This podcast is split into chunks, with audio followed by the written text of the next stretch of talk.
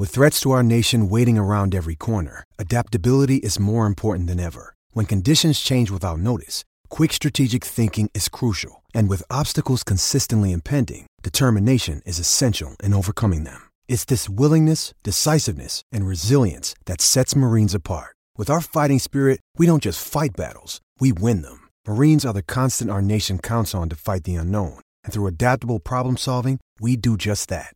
Learn more at marines.com. Hey guys, it is Ryan. I'm not sure if you know this about me, but I'm a bit of a fun fanatic when I can. I like to work, but I like fun too. It's a thing. And now the truth is out there. I can tell you about my favorite place to have fun Chumba Casino. They have hundreds of social casino style games to choose from, with new games released each week. You can play for free anytime, anywhere and each day brings a new chance to collect daily bonuses. So join me in the fun. Sign up now at ChumbaCasino.com. No purchase necessary. VGW. Void were prohibited by law. See terms and conditions. 18 plus. Okay, round two. Name something that's not boring. A laundry? Ooh, a book club. Computer solitaire, huh? Ah, sorry. We were looking for Chumba Casino. That's right. ChumbaCasino.com has over 100 casino style games. Join today and play for free for your chance to redeem some serious prizes. ChumbaCasino.com. No purchase necessary. Void were prohibited by law. 18 plus. Terms and conditions apply. See website for details. On Florida's Space Coast, we think you can have the best of both worlds. Kind of like right now driving, at your desk, maybe at the gym, but you're also grooving to some music. Visit us and you'll go to the beach and see a rocket launch or go kayaking and manatee spotting. It's all waiting for you on the only beach that doubles as a launch pad. Plan your adventure today at visitspacecoast.com. All right, everyone, welcome back to Cricket Unfiltered. I'm Menners. I have with me Jelisa Apps. Jelisa, how are you? I'm doing well, Menners. How are you? Good, thanks. Um, star of Channel 10 and SEN host Jelisa Apps. Um, I, I heard you've got a new show on starting soon. Yeah, yeah. Um, uh, Steve O'Keefe and I are actually going to be doing a show together on Sundays, but it's going to cover all sport, not just cricket, although he can obviously shed quite a lot of light on cricket. And yeah, we'll just see how long it takes us to get fired, I guess. Great, terrific. And uh, we've got Paul Dennett. Well, Paul, uh, how are you first? Good, mate. How are you? Hey, Jelisa, Yeah, much, congratulations on the new show. That sounds fantastic. Thank you. Uh, upset the ladies last week, Paul. So Benison O'Reilly, this is what she wrote in. One, Ari Maxwell's wedding. Poor Mrs. Dennett. Her hub's a real romantic, isn't he? Well, you know, um, as I said, it's uh, it's their choice, of course. But um, if it was a lifelong, a life, a life changing career opportunity, then I would certainly um, want my partner to have that opportunity. But it's not my business; it's theirs. What if she is saying, what if she's saying go and do it and it's him? Well, that's uh, uh, and that's absolutely fine. All I'm just saying, from from my point of view, that's what I would be doing. And uh, and Rahul made a good point, I guess, on the Maxwell thing.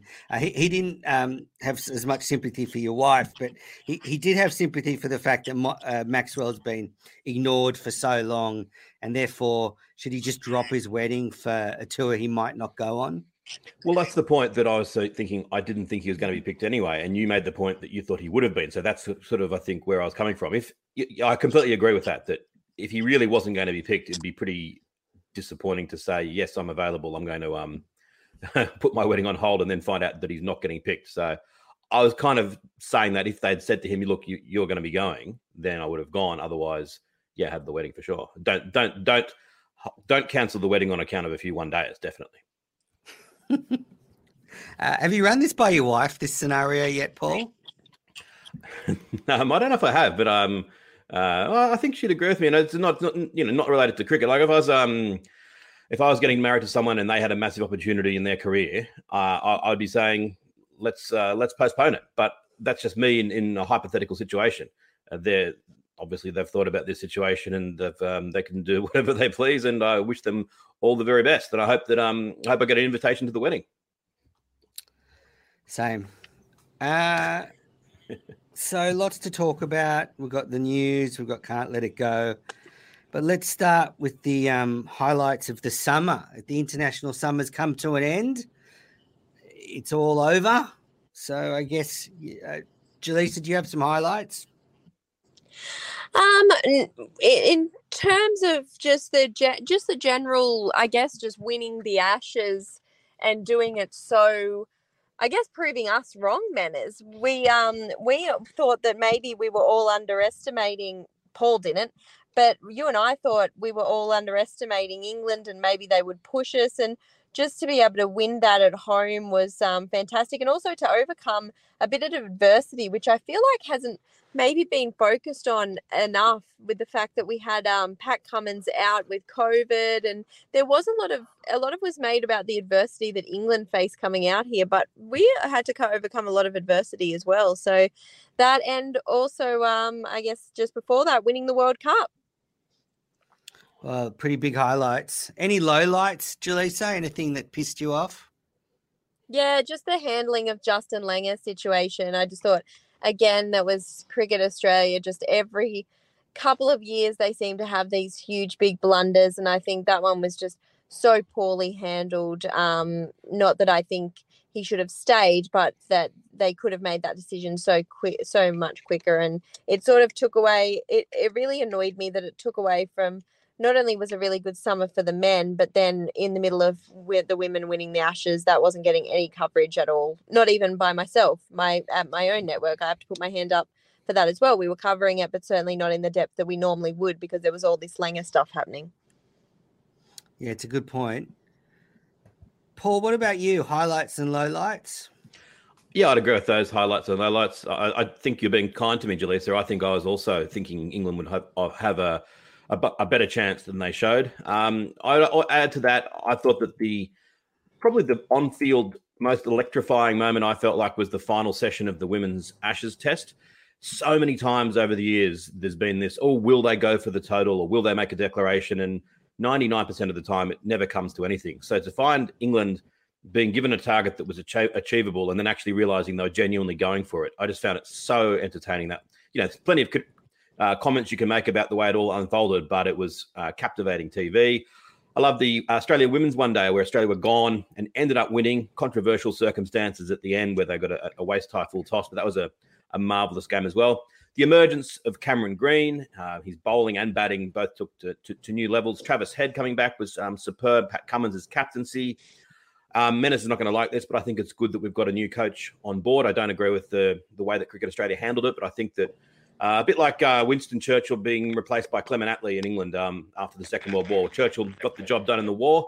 Clement Attlee then brought in the NHS and did a lot of good things in peacetime. And I think that maybe um, Andrew McDonald will be a good peacetime leader. And Scott Boland, fantastic um, from nowhere, coming to become one of the the cult heroes of the summer.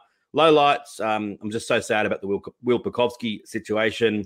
Uh, England were were very very disappointing. I think that even if they played to their best, they probably would have lost. But if they made a few smarter decisions, they made it, might have made it a bit closer. The Big Bash was disappointing, as were the February White Ball Internationals. Plenty of excuses around those, but still, I think at their core, um, there's some serious changes or Im- improvements that need to be made to both, especially with regards to the February Internationals. And the fact that we didn't have a one day in the men's all summer uh, at home, and no one noticed and no one cared, including me. Uh, I'm just wondering what the future of 50 over white ball cricket is uh, for the men uh, in outside of World Cups. Uh, it's a pity that it wasn't that long ago that they made the summer. Now they've uh, had none and uh, barely a whimper. I think it's uh, the future of it is is very grim, and uh, we've spoken extensively on this podcast about why that is, and it's because they put it behind a paywall. They put it on only on um, Foxtel, not free to air, which um, that's frustrating. Can I also just have one more highlight and low light wrapped into one? Highlight for me, Michael Neser making his debut. Low light, the fact that he never got spoken about again. It was all if it was, is it going to be Scott Boland or Josh Hazlewood that plays, and poor Michael Neser then got forgotten about for the rest of the series. And now he's injured as well. He's missing the tour to Pakistan. Yep. All right, my highlights and lowlights. Uh, yeah, like Paul, I love that um, ODI series versus India in the women's game, and you mentioned that one one game where Australia um, got up and won, and then I think though India won the next game and broke Australia's very long undefeated streak. So I like those matches. My other highlight was the Starc ball to start the Ashes off, an unforgettable Yep. Ashes moment. The Khawaja twin tons was a beautiful story at the Sydney Cricket Ground, recalled, and then um, basically knocking the door down with those impressive innings. So they're my highlights. Paul took most of them, so there's not much left. Uh, lowlights, um, Langer going. That's sad. Um, the other low light was the England team, just pathetic. Um, again, zero competition. I think Ed Cowan on his podcast said that they gave up by the second test, the Poms. So that was a bit annoying. Uh, thanks for coming, but um, they didn't really put much effort in. And my other low light is probably um, Cricket Australia. They haven't had a great summer, starting with the Tim Paine axing all the way through to the handling of the Justin Langer situation, and their reputations in tatters. I sort of forgot about Tim Paine. I forgot that even happened. He's just sort of gone, and we've never thought of it. Well, I haven't thought about him again. It's so true. It was the biggest news story, and then um, it's, a bit, it's a bit like Donald Trump, in the, not not comparing the two guys, but Donald Trump was front and center, and then all of a sudden, I haven't thought of Donald Trump for weeks and weeks. Um, same with Tim Paine, but um, yeah, let me stress again, I don't. I'm not comparing the two of them as individuals. I did not expect a Paine Trump comparison. All right. Um, well, that was our highlights and lowlights of the international summer. The cricket season is basically over now in Australia, so um, I'll be looking forward to next summer. Can't wait. Um, I- thought it's worth sort of looking at the T20 series, Australia v Sri Lanka, uh, the five matches. Not so much the details, but the the stats out of it. And the leading run scorer for Australia was Josh Inglis, who made his international debut, made 155 runs at an average of just under 39, with just a lazy strike rate of 144. Then the second leading run scorer was Glenn Maxwell, and then there's a bit of a gap to the rest. So really, Inglis and Inglis was the real um, story out of that summer, apart from Ashton Agar, who only played three matches but didn't concede a boundary at all in any of his spells. So that's pretty incredible uh, in 12 overs in T20 cricket not to concede a boundary. Now, I did um, ask George Bailey yesterday about Inglis. Let's have a, a watch or listen. Hi, George. I was just wondering what you made of Josh Inglis's uh, international debut. I loved it. Um, very excited and, and had been excited to see it for some time. So um, I guess the highlights for me were how, how quickly he settled into um, playing his own own game uh, on the back of you know seeing some sim- some similar um, traits from some of the players that, that debuted in the Test series over the summer. I think that um, speaks volumes for a group when a player can come in and feel comfortable to express themselves um, and, and feel comfortable enough to play the array of shots that he's got. Um, in many ways, it sort of felt like we ended up having having the flexibility of two Glenn Maxwell's through through the middle. Uh, I love the fact that he was able to adapt the role at different times. Obviously, batting at three and then slipping down to, to five at uh, a couple of opportunities as well. So that showed a, a good ability to adapt, um, which is a great skill set at that level um, as well. So yeah, re- really pleased for him. Thank you. That's a good wrap. Uh, High praise Menners, there from George Bailey. Congratulations to you, Menners. You've been uh, really bullish on Josh Inglis for a while now, and I've always kind of um, been dragged along with you. But now I've realised just how right you were, and he's right up there amongst the first I'd pick for for the tournament. Now, and I I was particularly impressed with the way that he played in that fourth game, where Sri Lanka didn't get many, but they had Australia wobbling slightly, and uh, it's kind of to um, the point that. Uh, uh, Bailey made then that it was like we had two Maxwells out there. It was Maxwell and Inglis, and they just took the game away with consummate ease from Sri Lanka. Uh, Australia wobbling one minute, strolling to victory the next. So, yeah, he is one of the very first players picked for the next World Cup, in my opinion. Agree. I thought it was um, interesting in the Big Bash that he probably didn't have as good a Big Bash series as he w- has in the past and probably would have liked. And at that point, I thought, oh, maybe he isn't as, as good as we've all been thinking. But um, yeah, he's certainly um, certainly one of the stars of the future. And it also, I think, illustrates to me how much we can't take the Big Bash for good form or bad form. It's just such a erratic tournament that sometimes we've been lured into people in the past that we've thought are going to be really good. I think Dan Christian, perhaps his Big Bash form has been Hey, far better than. ah, ah, no slandering of Dan Christian while Paul's here, Jelisa. Come on now. Take that back, or I'm going to call Stephen O'Keefe and tell him what you said about his teammate. And you won't Hey, listen, I the nice. have no problem with Dan Christian, but if you're going to say that he translated the form that he had in the Big Bash into this into Australian form, he he hasn't. Uh, you'll notice I didn't jump into defend. I've, I'm still a big fan of Christian, but I kind of, um, Menners, I'm no longer as as rabid as I was. So uh, I kind of accept Jelisa's point. I mean, I think it was unlucky that he got his opportunity uh, in that sort of second incarnation of his international career in conditions that never really suited him. If the world had been different and had been our Big Bash, uh, our um, World Cup that was postponed, if, if it had been last year and if he'd been able to play lots of games in Australia after his good Big Bash last year, he may have done better. He wasn't really suited in the West Indies, Bangladesh, and then. Um, But yeah, I mean, you can only stretch that excuse so far. He, he didn't play all that well subsequent. They had a reasonable Big Bash this year, more so with the ball than with the bat. And I still a, a fine player, and I still uh, really like him. But the other one that's interesting is Ashton Agar. The, the the the way it stands, he had an economy rate of 3.91 in this series, and the bizarre spectacle of him opening the batting because they're trying to find a way to squeeze him into the side. And I think the obvious way is to say it's okay if they ultimately make the decision that it's two quicks and two spinners um, that go into the side, and you have Agar and Zampa playing, and then Hazlewood and Cummins. And if if it turns out that there's a, a bit of seam up needed, then Stoinis and Mitchell Marsh can do that. And you certainly still have someone like Starc in the squad and Kane Richardson in the squad. But maybe that's the the two two is the best approach in Australian conditions. Hmm, I'm not so sure about that one. I'll tell you what I did not like was Ashton Agar opening the batting in a couple of games. I thought that was very perplexing and just just bad for the series. If you turn on and you see Agar opening the batting, it, it sort of feels like a big bash game.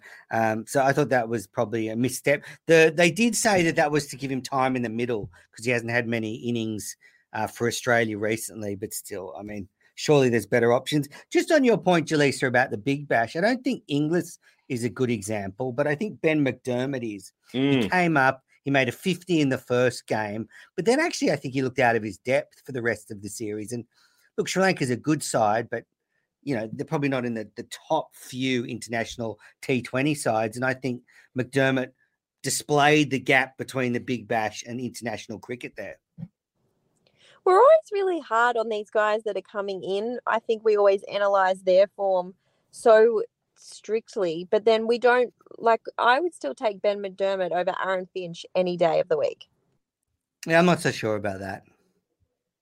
I'd probably not have either of them in my side at the moment. Um, And uh, Mm. again, open with Inglis.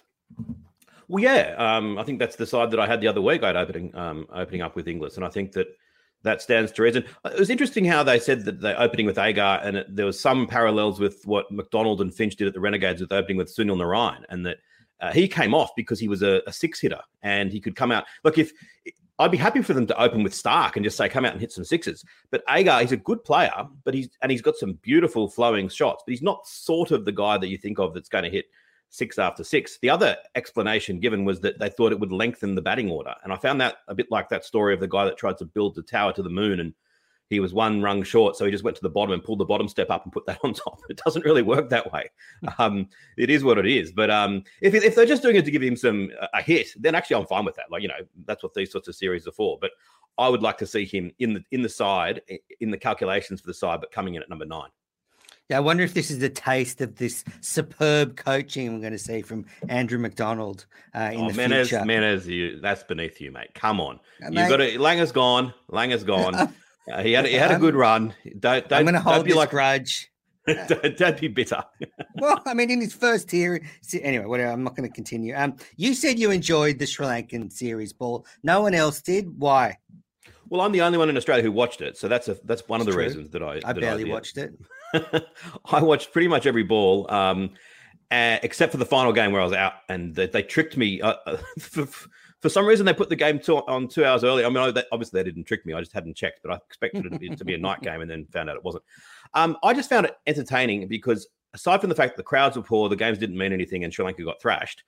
There's three pretty big ifs. Um, Sri Lanka have a fair few exciting players, and I think that um, if they could get all of them on the park, they could actually cause an upset or two uh, in this upcoming World Cup. I think they're a better side than you know they perform with COVID and injuries and dropped catches and whatever else. And you know, it was just entertaining some entertaining cricket. And I think ultimately, still, international T20 cricket is a fantastic spectacle. It's just a pity when so much of it, all of it, except for World Cup games, just does not matter. And I know it's pie in the sky, but I would love it. I've heard um, Ramiz Raja talking about now that he's in charge of Pakistan cricket, trying to get a regular series each year of England, Pakistan, Australia, and India in T20 cricket. And everyone says, oh, well, you know, that's just a greedy sort of thing. But I'd love that. I'd love some sort of thing equivalent to the Six Nations in rugby union, where the World Cup is the big thing. But for those Northern Hemisphere nations, they really care and they really pack out Six Nations games because it means something. If we could have something like that in February, where Australia, South Africa, New Zealand, and a regular guest or something like that, with some T20 games across the different countries, and there's a, a little bit of a pool and a final and everything else like that, that I'd find interesting and give the game some meaning. But these bilateral series, they're just killing the brand. Yeah, I fully agree with you, Paul. I think that would be really good to have, and also just um, when, when when you do things like that, just to also have the patience that okay, it might not mean something initially, like you know, even the Test Championship, everyone was sort of like didn't even know it was happening, but over the next few years or the few series of that where you do start to build rivalries and thing, it just needs probably a little bit of patience. But I would love to see that.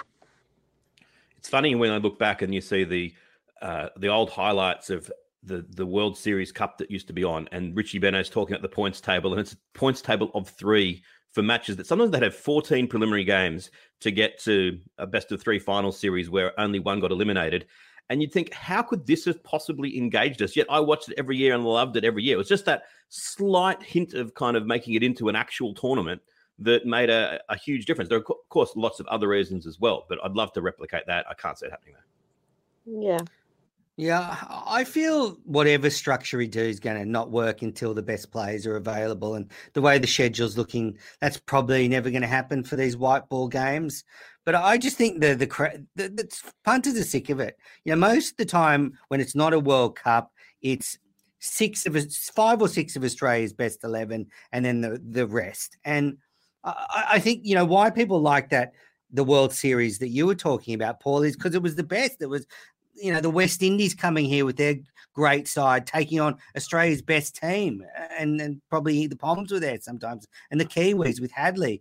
Uh, I, I, think people now have worked out that too much of this is just just filling you know filling spots with reserves. Absolutely, and also imagine how bad the crowds would have been if instead of being uh, T20s, these last five games had been 50 over games. You probably rob a few extra thousand off the crowd. Yeah. A few more notes here from Paul Dennett. Notable that Australia's only loss of the summer, men or women, was in the final game versus Sri Lanka. Uh, the TV deal is up in two years. Are we worried that maybe none of nine, seven, or 10 are especially keen? Well, Jelisa, I mean, what's the talk in the corridors at Channel 10? Uh, I would that. find it hard to believe none of them would be keen for the right price. I think there's certainly probably some damage done with every single network. So that's probably not good for Cricket Australia. uh, Nine obviously didn't see the value in getting the cricket again and they flicked it. Um, 10, I think, well, there was negotiations there and uh, they eventually broke down and uh, maybe there's a bit of animosity there. Uh, and seven, obviously, they've gone through that court case to try and not even pay for um, what they agreed to. So I don't imagine that any network is super keen to deal with Cricket Australia, but they'll all take it at the right price. There's no doubt about that. I think uh, I could see it going back to nine purely because of the um, way that Nine has um, made a real charge with Stan. They seem to be picking up a lot of, although they did let go of the Super Netball, which was surprising, but they seem to be picking up whatever's available and throwing it on Stan for the right price. So I could probably see maybe Nine and Stan going for it again. Um, be interesting with seven. I don't with what what kind of damage has been done there by that litigation. But I don't really think that Cricket Australia in a great position at the moment um, for negotiating it. Amazon Prime. Well, that's the fear. That's the fear that they'll find that it'll, it'll be on some crazy platform. And, uh, you know, I'm not really thinking that's going to be the case. But as Jelisa said, all three networks will do it for the right price. But all three are going to be from a starting position of saying, we're not overly keen to negotiate with you guys again, given the way that um, things went last time and also the way that the, the deal has gone. So um, I'm not sure that they're going to get a commensurate amount to what they got last time, which is a bit of a, a concern. And um, they've only got themselves to blame. So we'll see how that pans out in a couple of years' time. Hopefully the schedule, hopefully the situation has improved um, by then. Most certainly. What I could see happening is definitely the test matches just being sold as like the tests summer being sold as a completely separate package to almost everything else. So then have the Big Bash sold separately, the one day is sold separately, T20 sold separately, which sort of has already kind of happened at the moment, but I can just see it being split even more. Agreed. Yep. All right, let's get into the cricket headlines. The the first one is that uh, Australia has announced their white ball squad for Pakistan. So um, look, the, the, strange thing here is that a lot of players are resting. Um, so obviously the big quick Starc Cummins, Hazlewood, uh, David Warner, Steve Smith. Uh, there, oh no, Steve Smith's actually in the squad. Sorry, David Warner's coming back. Um, Marnus Labuschagne's in the white ball squad, so you'll be happy about that, Paul. Um, so this is mainly a 50 over squad. There's only one T20, and George Bailey said they'd basically picked a 50 over squad, and they'll just pick a a T20 side from that. I guess that the key sort of debating point here is, you know, a lot of players first team players are resting from this white ball stuff, but then are going to the IPL straight after. Now, the way the contracting works, actually, say Cummins resting from this white ball series can't actually go to the IPL until this is finished because it would be a terrible look if you had. I know Cummins opening the bowling in an IPL game the same day Australia is playing Pakistan. Um, so, what do you think of that situation? I think it's actually okay. I think it's a difficult situation that normally they don't like to schedule things that clash with the IPL, but sometimes it's unavoidable.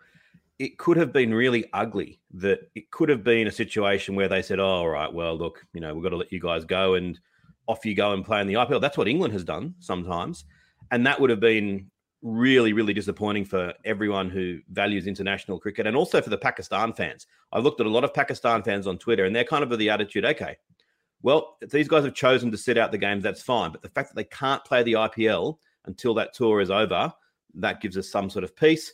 And I think that at the same way that by allowing them to get to the IPL earlier and get their quarantine done and whatever else, it sort of pacifies the the the BCCI bit as well. So I think in this instance they've probably got a difficult balance. Okay, in my opinion.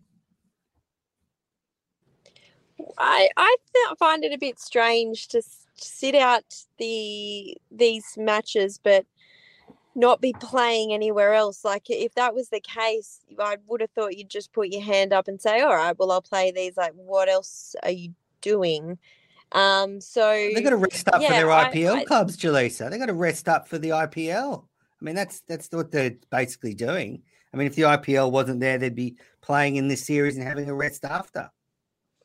I mean, what does it even matter how you go in the IPL? You've already got the money. Like, I don't know. Well, I just, exactly. I, it does leave a little bit of a bit of taste when you when you know it's uh, i find it really disappointing when you see players rest uh, what i what i think contributes to the with games that uh, mean nothing in inverted commas is that when players rest it makes those games it makes the other games more important. They're basically saying well these other games are more important. These games we know mean nothing. And so then you see all these young guys come in but even watching them means nothing because you're like oh they're kind of just the default side. Yeah they haven't so i feel it. like something sorry?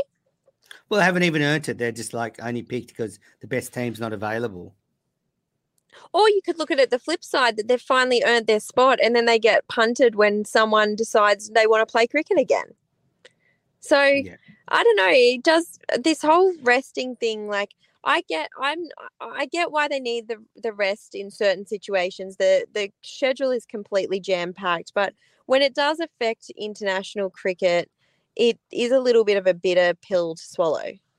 Mm. And I should make a note Mitchell Starc, he's not playing in this series, but he's not going to the IPL. He's just actually having a rest. So I, I can cop that. You know, I, I just find Which it a bit hypocritical. He's always now. sort of done. He's always rejected exactly. the IPL to actually rest. And good on him. You know, he doesn't, you know, warning and all for that sure, questions sure. his attitude on the field. He's 100% committed to playing for Australia. I wish some of these players were more like that. Um, He's 100% and, committed to playing for Australia and he's also committed to his his balance too in his life mentally and um and resting his body and yeah you're right he's not just sort of chasing all the money which I don't begrudge anyone for but it does it is like a little bit as a viewer a little bit annoying yeah. like you chasing the cash on Sundays with O'Keefe I, you know what I would have been doing on Sundays? Just enjoying my life. And now I get to enjoy it with Steve O'Keefe. So whatever. Um, I'm not resting so, from anything, Menners, let me tell you. um, that's good to know. I wasn't sure if I'd get send a message that you're um, resting from the next Cricket Unfiltered. Absolutely anyway. not. Um, Cameron Green's in this 50 over squad. And there was an interesting sort of chat from Bailey. I get the feeling that um, they're actually really looking at Cameron Green as being part of our 50 over team next year because of his immense all round abilities. We've seen it in the the domestic 50 over competition. He's he's got a phenomenal record, and you add into it his superb bowling. I mean, he would be great in our 50 over team.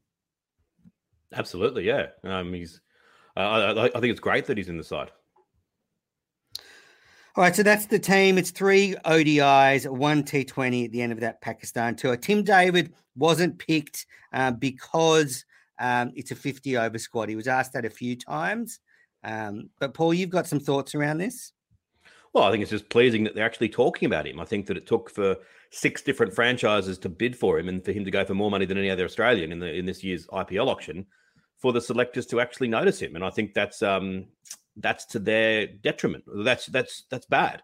That his, his record is the best of any Australian in T20 cricket. He has a strike rate higher than anyone and a very very good average. So um, he is probably the first batter I would pick for the next um, World Cup.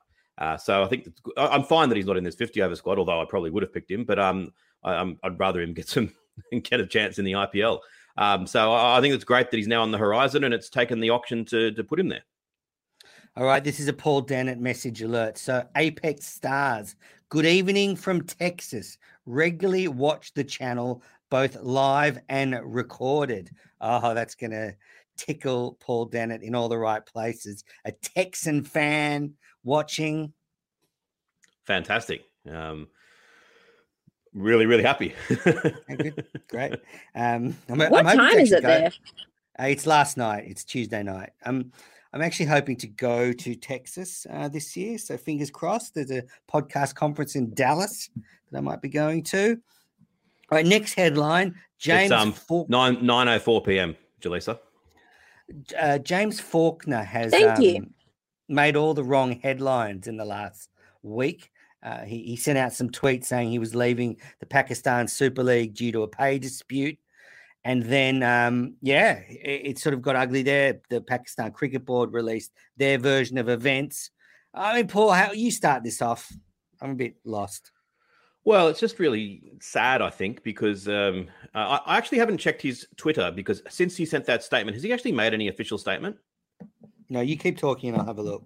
Okay. Because as it stands, basically, it seems as though the Pakistan Cricket Board version of events seems like it hasn't been really contested. And that is, they did pay him his money just to an account in England. He then kind of went back and said, oh, actually, I'd rather it in my Aussie account. They said, we'll try to switch it across. Oh, they won't let us reverse it. So, you know, you'll have to get it out of your England account. And he said, no, I want a sort of a duplicate payment into my Australian account. That's what caused the the issue. He's then thrown a bat and a helmet into the chandelier and stormed out of the uh, out of the league, and it just doesn't look great for him if that's the if that's how it is. Now, I'd be interested if he comes back and um, puts a different perspective on things. But they've banned him for life. Read articles saying not many leagues around the world would be all that keen on getting him at the moment, and it's just sad that uh, he had the World Cup final player of the match.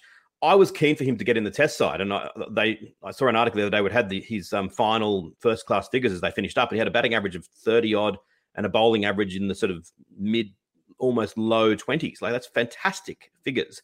If, if, it wasn't for his dodgy knee, then maybe he could have had a, a um, uh, some sort of a career at test level because it was at the time when, as always, we were crying out for an all rounder, and with those sorts of figures, it would have been great. So it's um it's been a it's a dis- difficult couple of years for him, and I just wish him all the best. And hopefully, some other league does pick him up, and he gets to keep on playing.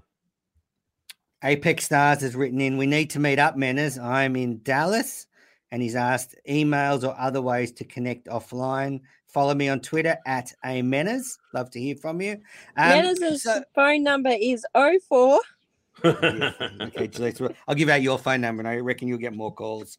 Um, and and uh, so with the Faulkner thing, I mean, I respect his ability to burn bridges wherever he goes, but um, he certainly has a history of it. He did a fiery interview on um, Australian radio just before the summer, savaging his treatment by the Hobart Hurricane. So he's a fiery character, but yeah, this is done.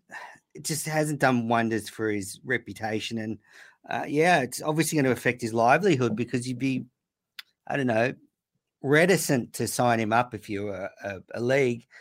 Um, but yeah, I mean, it, look, he's not the first T20 cricketer that's complained about not being paid. There is actually a problem that some leagues are not great payers. But I don't think the I don't think the Pakistan Super League's in that category. I don't think there's ever any. Heard. Yeah, I think that they pay. Alrighty. Um, and just speaking, staying on T20. Um, just minutes, just to clarify, did so did he put out another statement when you looked then? No, no other statement. Robot Jelisa. Um, no other statement. He um, um he seems to think very uh very highly of himself, being a sort of in terms of blowing up the Hobart Hurricanes because they didn't pay him what he's worth, and they went, okay, well, if you can find someone else to pay that market value, well, good luck. And this look, if it's interesting that he hasn't come back and clarified that because if that's the case, well, they've done nothing wrong. Back this, you know, they've done absolutely nothing wrong. They've paid him, exactly. provide your right yeah. bank account details, and move on. Otherwise, thank I'm you. Sure he regrets we'll it. I'm sure he regrets storming out. And and Jelisa, um, we really have to get you something for your phone if we're going to keep recording like this. I'll have to do some research and get you some kind of headset or something. Okay. Well, okay. I mean, um, that'd be. I would think it'd be really good because we're not going to be in studio much this year, listeners. Um, yeah, staying on T20 cricket, Simon Katich has quit the Sunrisers, so that follows Trevor Bayliss leaving, David Warner being sacked, Tom Moody stepped up to the head coach. So real changes there. Keep an eye on that heading into the IPL. Um, that's all I've got to say. There's nothing much to talk about there. But Simon Katich is looking for a job. He'd be a good Aussie coach. Why not think about him as the Aussie coach? He could like hold anyone up against the wall that doesn't display the baggy green spirit. yeah, if they think Langer's tough, wait till they get Caddo in there. Like no, he's, no, he's, he's, calm. He's probably from Isn't the he? Simon. He he played a lot of cricket with JL. He wouldn't take any shit. this fucking, you know, soft, lovey dovey coaching. Um, all right, a new uh, uh, there's a new chairman of the board at Cricket Australia, Dr. Lachlan Henderson. I heard him on Australian radio speaking to Gerard Whateley earlier this week. He sounds fine. Uh, Ian Chappell was on ABC radio last week, and I'm listening to a lot of radio, I know. And he said that his problem with the current board is that it's not balanced. He thinks a board with all cricketers is bad, and he thinks a board with all business people is bad. So he looks at this current board and says there's there should be at least a couple of former Test cricketers there um, to sort of blend in with the the business people. Uh, so I guess that's something to keep in mind. I just totally disagree with him. I mean, by that logic, if ever you or I or Jelisa were on the board, they would say, "Oh, well, they're not cricket people because they didn't play Test cricket, so they can't possibly know what's going on." That what you need from your board is business acumen and intelligence. the the bit about knowing what cricket is and how it fits into society is the single easiest bit you're going to find. And this guy Henderson, he played first grade. Um, he knows what cricket is. Just because he didn't play Mm. Test cricket, um, what's the difference? And th- that's underlined by that Dan Brettig book that he brought out, um, showing the the amateur negotiations that my hero Don Bradman was responsible for after the peace in World Series cricket. That basically they were so pleased that they were getting more money than they'd ever got before. They didn't realize that they should have been getting 10 times or 100 times the amount of money that Kerry Packer was paying them. And he was making, you know, squillions and paying them a, nowhere near as much because they didn't have anyone on the board who was an expert in negotiating TV rights. They had all ex players. So I, I just think there's no, um, you know, I don't want an ex test cricketer on the board just because he was a, a little bit better than the average person at playing a cover drive. That's just, I just don't understand that. But I think what Chappell's saying is you just should have a blend. So you're right, a board with all ex-test cricketers is silly, uh, but you know you should have one or two there to give that perspective. Why? You got the Australian Cricketers Association that they're going to be in close contact with. Hmm. Why not have a few dentists on there as well, and, and make sure you've got someone who's um, been to Antarctica? Like, what possible skills does uh, being an ex-cricketer give you to be a, a board member? I don't get it. Mm. Well, well, Chappell actually, Ian Chappell said that it was about knowing what it takes to win at the highest level. That was what he was saying. That's just that just makes no sense. That's like um that they're just words. What do you mean takes no? How does that then translate to uh, being a good board member? I don't I don't understand. I mean, I love Chappell. Well, I, obviously, the way decisions are made. Um, Jelisa, the tiebreaker. What do you think? Pardon? What do you think? Um, I've got no strong feelings on either of this. I'm I'm not getting involved. You two can battle it out yourself. One other thing I'd say um, that uh, in, interesting about um, Henderson, and I, I don't want to go too long about board appointments, but I find it interesting that when you look at him um, on LinkedIn, uh, if I'd been made chairman of the board, if you looked at my LinkedIn, it would straight away say um, that I'm that I am the chairman of the board. He says it says group chief, group chief executive at Epworth Healthcare. In other words, he's staying on in the role where he's the chief executive officer of a major company. And I know there's precedent for this. You know, Peter V'landys in rugby league and, and horse racing, but I just think that it's a little bit to say, have they really scoured the earth for the best possible chairman? And at the end of the day, they've come back and found a bloke who's been on their own board for the last three years, who, you know, their board hasn't exactly covered itself in, in glory um, in the last three years. And they've got plenty of important things to do uh, going forward. Even on that interview with uh, Gerard Whateley, he described his CEO gig as his day job. Um, I think that the chairmanship of Cricket Australia should be his day job. And I understand that you don't need all, all seven days in the week to be a chairman of, of the board of, of a company. I just think, um, you know, is he the is he the very best choice? He sounds uh, fine. When Whateley asked him about, you know, why he wanted to become chairman, he really didn't give much of an answer other than he's, he's done a bit of board work before and he enjoyed it. I would have hoped to see some vision and some real passion. Maybe that's what you get with a, a CEO, uh, with a chairman. You want someone who's you know very sober and meticulous, and he'll do a great job behind the scenes. But I was a little bit underwhelmed by that interview, if I'm being honest. What do you get? like uh, what do you get paid as a the chairman? Don't know, but well, can you find out for us, Jelisa? Well, I yeah, because I think that's very determinative on whether it should be considered as a full time job or not. Because if you I think Eddings was getting 300k a year, somewhere around there. I'm not saying it should be well, his then full it's time job. Probably it probably should be a, a pretty large part of what you consider a day job, then, isn't it? Yeah. Mm. What I'm saying is that it, it seems that there's a precedent for people to sit on different boards, and you know, I could be the chairman of this company, on the board of that, and chairman of this, but not so much to also be the CEO of a major healthcare company. That you'd have to think that job would be 24 seven, and to then also be the chairman of um, Cricket Australia.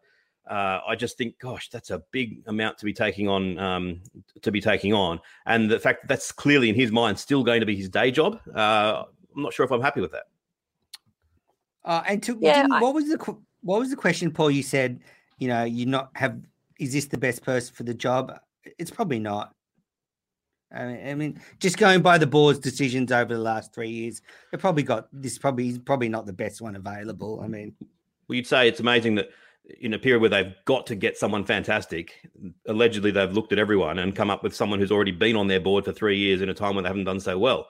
You'd think, Isn't geez, this just so typical of sporting organisations, though? Mm. Like rugby does the same thing. They never really look outside of their inner circle. Mm. And So I'm such an NRL fan now because V'landys just grabs the ball by the horn and takes it and makes decisions. It's true and then he has because he is you know a part of racing as well he has then when they haven't needed it he's stepped back and we haven't heard from him for months because we haven't needed to but um it is true you can do both but you have to be very committed to both Beauty. and hopefully that's he'll enough. prove that. Hopefully Henderson will prove that, and we'll do a great job. And we can never again have to talk about board members because I know that most listeners fall, fall asleep as soon as it's um as soon as the subject is raised. i i'm, I'm on the verge of sleep All right, well, let's get into viewer mail and reviews. A lot to get through. And we'll go with the live comments. If you are watching live, stick them on YouTube comments. Ray, what's up, Menners? I'm doing pretty good, Ray. Thanks. You know, a bit flat today, but what can you do? Um, okay, Apex Stars again. With the end of s- the summer season down under, what's the programming plan on the channel for the next six months? There's Well- got no sport now. They've got nothing. Channel Nine. Yep. Um, uh, channel Channel Seven and Nine will just be waiting for next cricket season. No, unfortunately, Apex Stars in Australia. It's uh, rugby league in Sydney and Australian rules football in Melbourne, and they I are think the he's two. talking about this channel. yeah i think This- he's talking about us channel. oh, sorry. It's our I, I saw. Yeah, sorry. Sorry, Apex Stars. I'm, I'm a goose. but we Apex Stars, we're happy to run you through um, NRL and AFL at another time. What's the plan for this channel? Well, uh, basically, we're going to record live on YouTube every week, um, like this, and uh, we're going to be covering all the cricket. I mean, Australia's going to be playing. Then there's the IPL. Then Australia's playing again. So uh, lots to talk about. Um, never stops. And the I'm World looking Cup- forward to this Pakistan series so much that um, if we could get um, you know, sponsored to go over there, we'd be straight over. And yeah, yeah. in the, the Women's World Cup, yes, definitely. We might do some live ones after some of those test matches as well, if Paul and I are still awake. Yeah. Sorry, Julie. So what were you going to say? oh i was just reminding us that we also have the world cup coming up this year Absolutely. You and Sock will be able to talk about that heaps on Sundays. Um, all right, now viewer mail. Uh, okay, so we've got the, now. I've got two reviews here.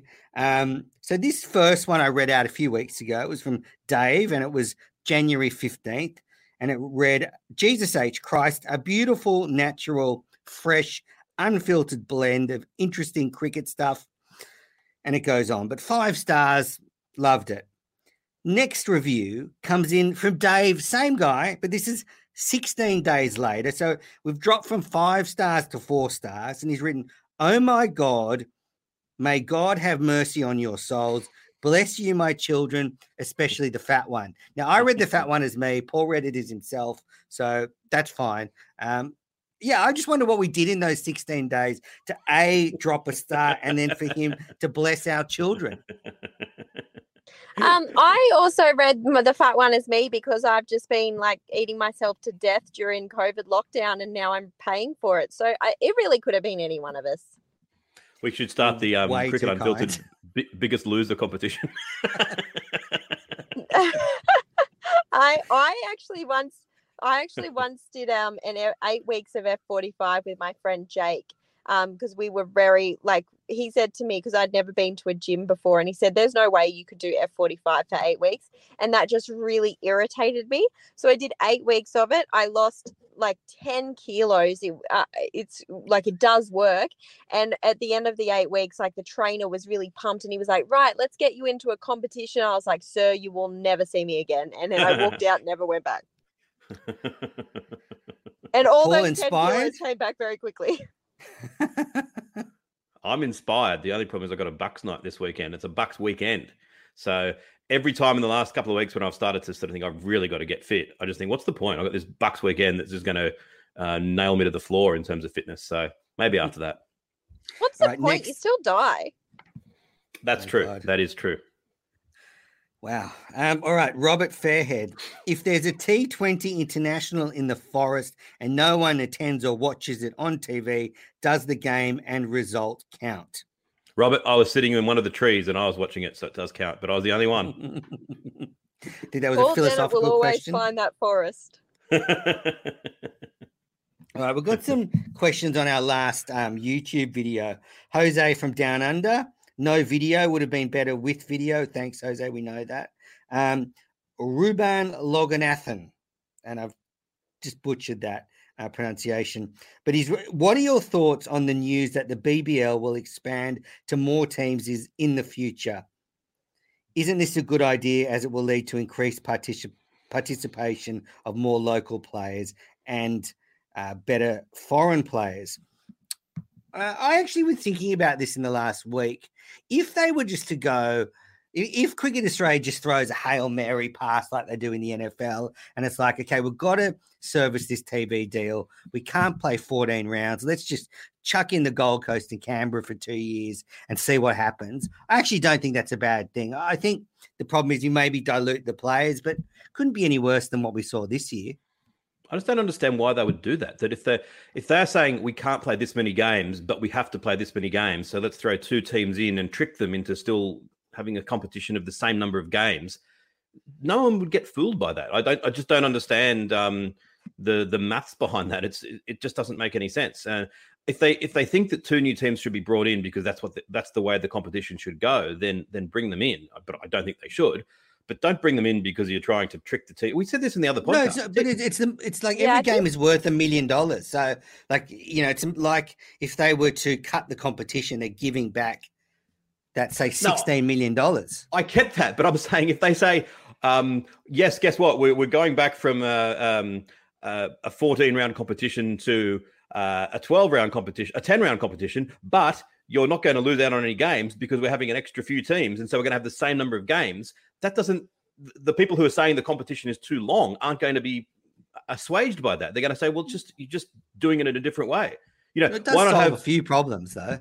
doesn't solve I don't any- think why, it not- solves why any not have um why not have 160 teams and every team just plays once and you have 80 games that you know that'd be fantastic I don't think it solves any problems. For I think we sort of went through this on the last Mm. podcast, but uh, with just a couple of points. First of all, every game's worth a million. Every game's worth a million at the moment, and that is rapidly declining. If it's not going to get watched, like They've signed if- off on it, so But it, but but I mean, in terms of the deals in the next few Mm. years, and the deals in the next decade, and the deals deals in the next twenty years, it's a very short term view to go. Well, that's worth a million dollars now, so it will always be worth that, and we keep going. No, I don't think I don't subscribe to that because I think if you're going to start devaluing the competition, you do have to look twenty years ahead. The second thing is I find it a little bit of a a, a bizarre sort of point that people make by expanding the competition, you can suddenly going to get all these international players. Well, you're not getting them now. So how are you possibly going to get them by expanding the competition? I don't agree.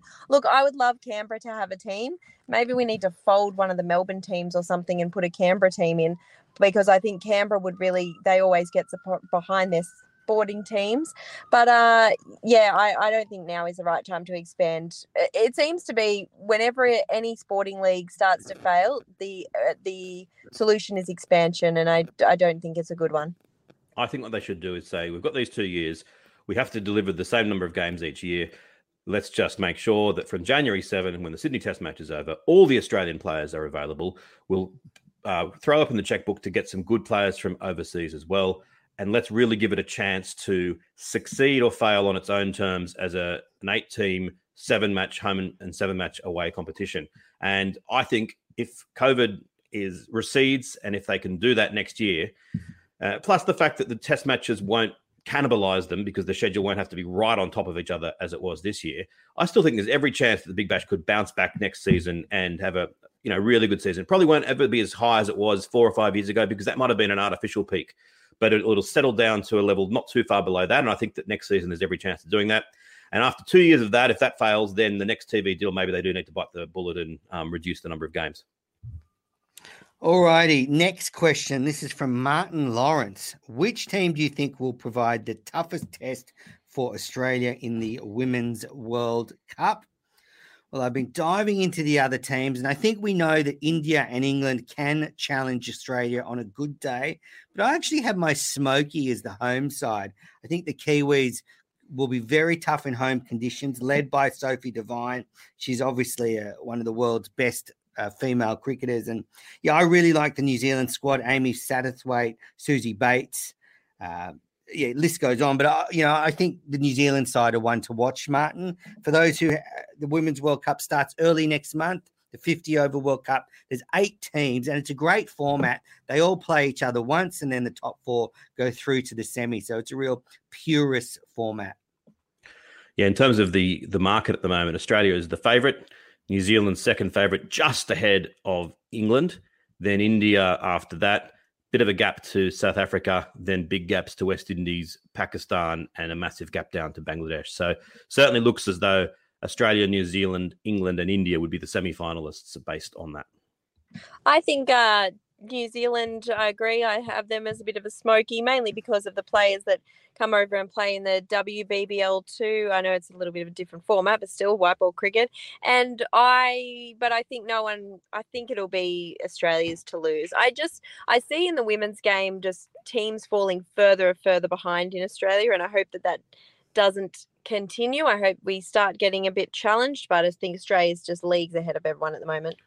India did show a bit this year that they what where they let themselves down was sort of not not as good in the field, and that really makes a big difference. But at times they were um, uh, giving it up to Australia. So I think that India at fourth favourites might have a have a reasonably decent uh, chance of causing a couple of upsets. But yeah, obviously you'd always back Australia. I mean, in the last World Cup in 2017, India beat Australia in the, the semi final. Mm. Uh, so I think you, when you get through to that top four, really anything can happen. As I said, I think England and India, while not as strong as Australia, when they're playing at their best, they can certainly uh, compete with Australia. Um, Martin, good question. We will be covering the Women's World Cup. Uh, what about you, Jelisa? Well, are you going to cover the Women's World Cup? I mean, we cover every bit of cricket for um for the news. So yeah, awesome. for sure, we'll be covering the Women's World Should Cup. Be exciting. I, I mean, one thing I do like about 10, and this is not a slight on um, my old employers, Nine, because they have their benefits as well. But one thing I really like about 10 is I do get to cover a little bit more other sport other than rugby league, but also mm. um, a little bit more of the women's game in everything too. Like um, it's a little bit off topic, but yesterday I went up and covered the NR, the launch of the NRLW, and I was able to package that. Um, and sometimes in a in other bulletins that are, you know, it's really tight for time, we also have an hour and a half. So other bulletins are really tight for time. You just don't get to package um, women's sport as much. So I'm sure we'll be packaging the Women's World Cup um, a lot. Awesome. Awesome. When does the NRL M start? The NRL male. M. Isn't that what it's called? NRLM? That no, that's very A League. Right. that's very okay. A League. Um, um, so the uh, the men's NRL that starts um, the 10th of March. Oh, I can't wait for the chooks to get out there. All right, let's get into Can't Let It Go. It's those little bits of cricket new news you just can't let go through to the keeper. Jelisa, what have you got for us? I didn't know we were doing Can't Let It Go. We just seem to we seem to do this very sporadically. So I don't I don't have anything. I'm sorry. I've let everything go. Now, to clarify, Jelisa left the last recording early. We still did it. It wasn't, um, but yeah, that's fine. I've got uh, I've got enough for both of us. Um, you can have this one. Trent Copeland's 400th wicket. You go.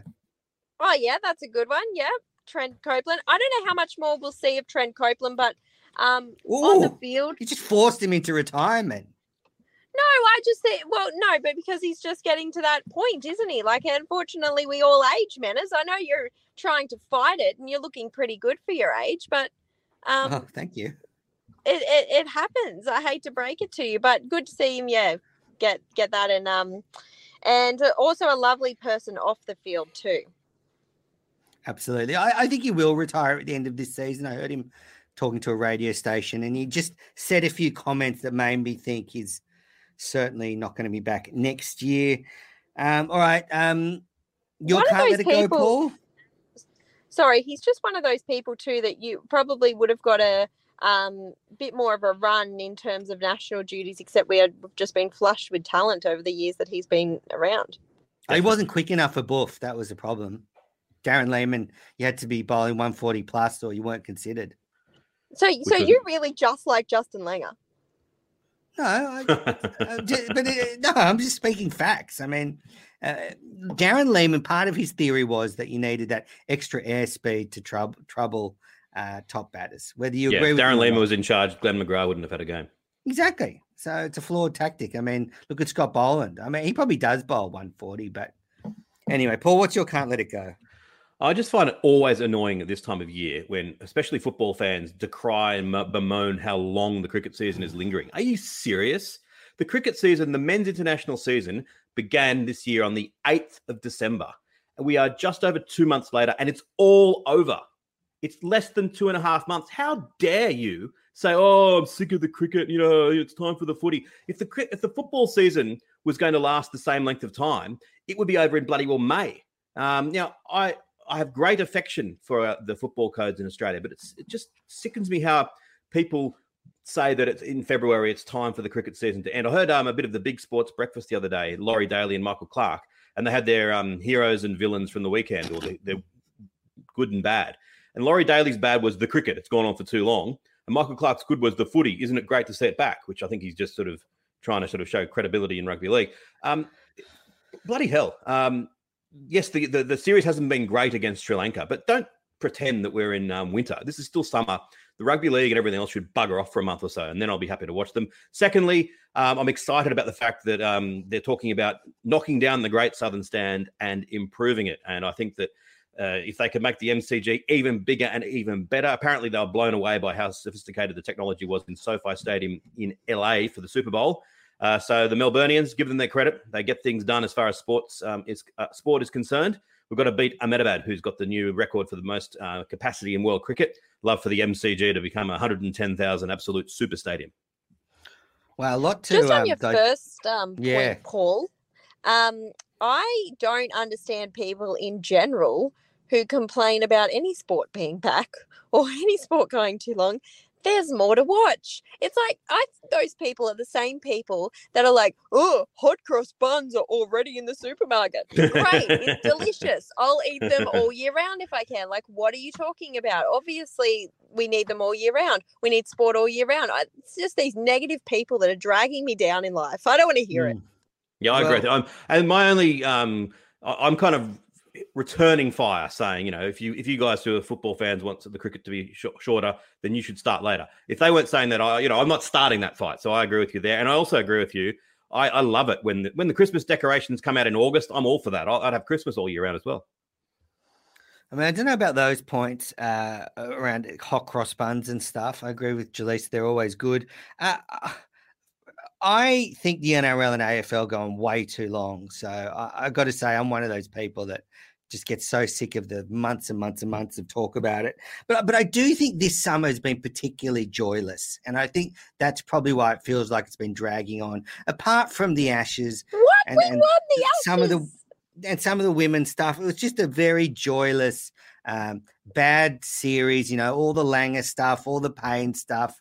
Uh, the Big Bash was shocking. I mean, the whole thing was just, yeah, just joyless. I mean, domestic cricket's dying. I mean, th- th- it's just, it's just like I thought this season would be bounced back maybe from the year before, but it's actually been a regression. And because, yeah, so it does it feels like a long season to me.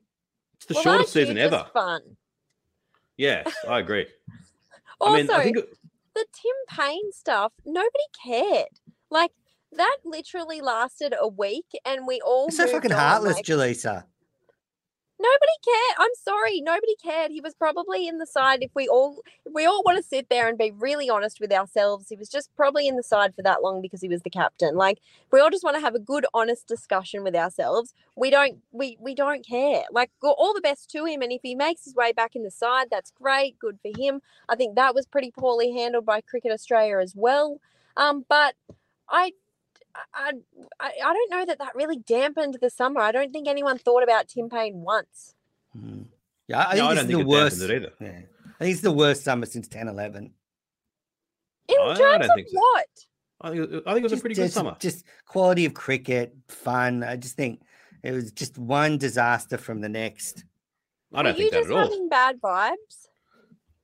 I think it did well in very trying circumstances with the pandemic and the fact that England played badly. Um, that that's two pretty difficult things to have to come up with, and I think they handled it pretty well and got through a, a difficult season. And in terms of the length, I'm pretty sure, as far as from first day to last day of a five Test match Ashes series, it was the shortest of all time because of the short breaks in between them. And from first day to last day of the international season, I don't know when there's been a season this short. Probably not since the 70s. So um, certainly not too long for me. And I can't wait for the Pakistan tour. Yeah, I mean, there's never enough cricket for me. I just the just the whole thing felt down this year, the quality and everything. But you're right. I mean, everyone watched the Ashes. TV ratings were through the roof. Roof. So I'm glad um, the punters out there are watching. All right, finally get to my can't let it go, and this will cheer me up. Uh, so I was reading about uh, the Karachi Kings in the Pakistan Super League that started off terribly. I think they won their first seven games, and, and then all of a sudden, some joy entered my heart again because there was an article on Cricinfo that went through the worst um, runs in T20 cricket. And I'd actually forgotten how absolutely shithouse the Sydney Thunder were for a while. They lost 19 games in a row from 2011 12 season to 2013 14 season. They went on a stretch of 19 straight losses. I mean, you know, it's that's a boost to any Sixers fan out there. Um, so And this is what's know, cheering you up. yeah, This- absolutely. I, I forgot how shit they were because But I mean, why, they're why does that cheer you up?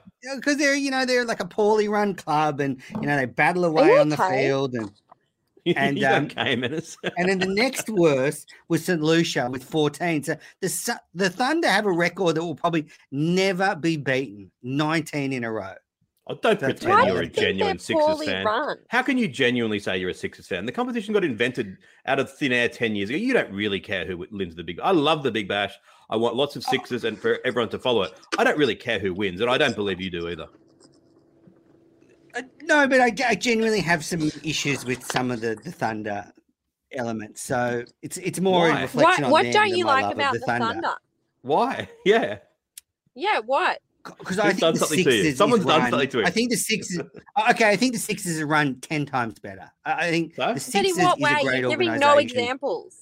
Did someone do something something 'cause I wanna nasty to you from them personal- eight years ago? I don't want to start airing dirty laundry about Ah, you know, there must people that be. Ah, clubs. Here we go. Ah, here here we we go. go. Who, who, who No, not rejected your interview? Just no, not at all. I just don't want to get um, sued for defamation. But I would say there's elements of the Thunder Well, management Well, don't that worry. shouldn't be in is a that position.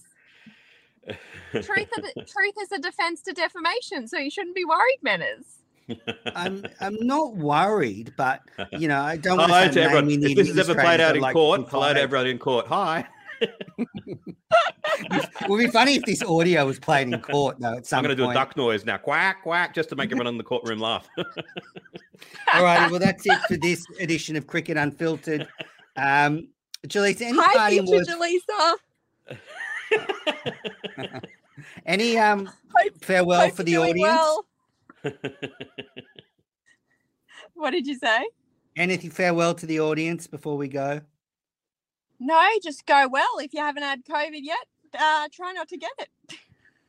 Awesome. Well, everyone, thanks for listening. Paul, any last words for our audience?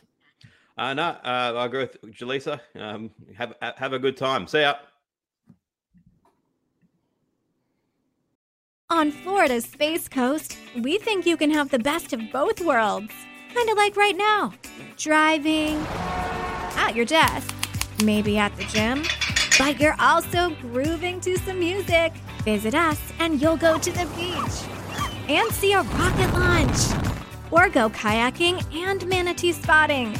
It's all waiting for you on the only beach that doubles as a launch pad. Plan your adventure today at visitspacecoast.com. Sports Social Podcast Network. With the Lucky Land slots, you can get lucky just about anywhere. This is your captain speaking. Uh, we've got clear runway and the weather's fine, but we're just going to circle up here a while and uh, get lucky. No, no, nothing like that. It's just these cash prizes add up quick. So I suggest you sit back, keep your tray table upright, and start getting lucky. Play for free at LuckyLandSlots.com. Are you feeling lucky? No purchase necessary. Void where prohibited by law. 18 plus terms and conditions apply. See website for details.